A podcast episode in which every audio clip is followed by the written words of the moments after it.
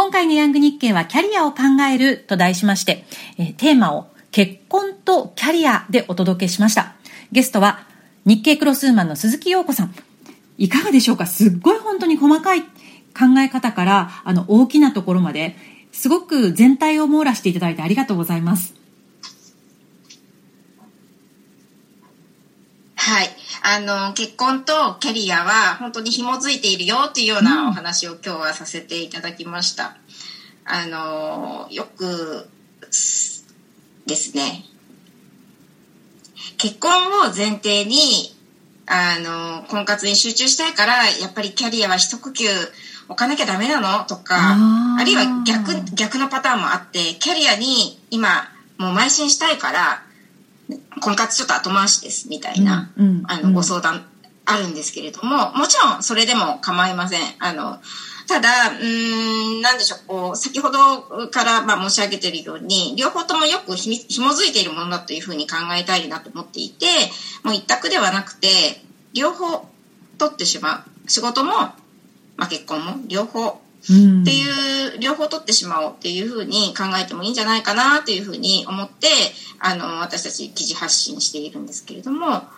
もうそうですね、結婚は完全にプライベートなものっていうふうに、あの、捉えずにですね、えー、結婚がきっかけで人生も仕事もパワーアップするんだよっていう、そういうふうに考えたいんですよね。あの、仕事にまあ邁進できる、精神的にも、あの、安定して、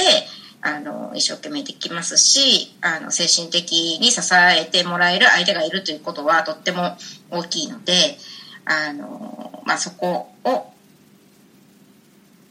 ベースに考えていただきでまあその不安に思ってる方というのは結婚生活がうまくいかないんじゃないかとか、うん、まああのいろんなその良くない結婚の形というのをちょっとあのお話しさせていただきましたけれども、まあ、やっぱりそのスペック重視でお相手を選ぶ打算婚とか、まあ、相手に尽くしすぎちゃうあのキャリアを諦めなきゃいけないほど、まあ、そのお相手に尽くすっていうような、まあ、そういった形スタイルの結婚というのは、まあうんまあ、令和はちょっと変えていくいってもいいんじゃないかなっていうふうに思っていて。あのパワーアップ婚っていうのをめみんな皆さんが目指していけるといいんじゃないかな。自分を、まあ、大切にしてくれる人とか、まあ、価値観を理解し合える人と一緒に自分もお相手もパワーアップ1たす1は345になるぐらいのあのパワーアップでパワーアップ婚として、まあ、結婚を捉えていただけるといいんじゃないかなというふうに思いました。ありがとうございます。あの、本当に結婚とキャリアって別物ではなくって人生そのものがキャリアで人生そのものの中の一つにまあ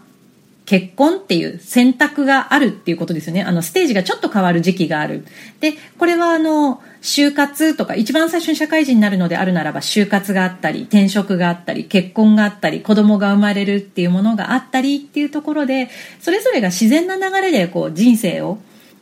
あの、楽しんでいけたらいいですよね。キャリアとしてね。はい、その通りだと思います。あの、日経クロスウーマンさんのメディアにも、これ、あの、クロスウーマンって出てるので今日のことってなんかこう女性向けっていうふうにイメージされる方もいらっしゃるかもしれないんですけれども今日のお話って男性もこの視点で女性を選ばれるとすごいためになりますよね。はいそう思います。あのぜひぜひと言いますか、本当にあの男女関係ないお話だと思うので、はい、皆さんにま知っていただけるといいなというふうに思いますね。はい、ありがとうございます。今日のゲストは日経クロスウーマンの鈴木陽子さんでした。ありがとうございました。ありがとうございました。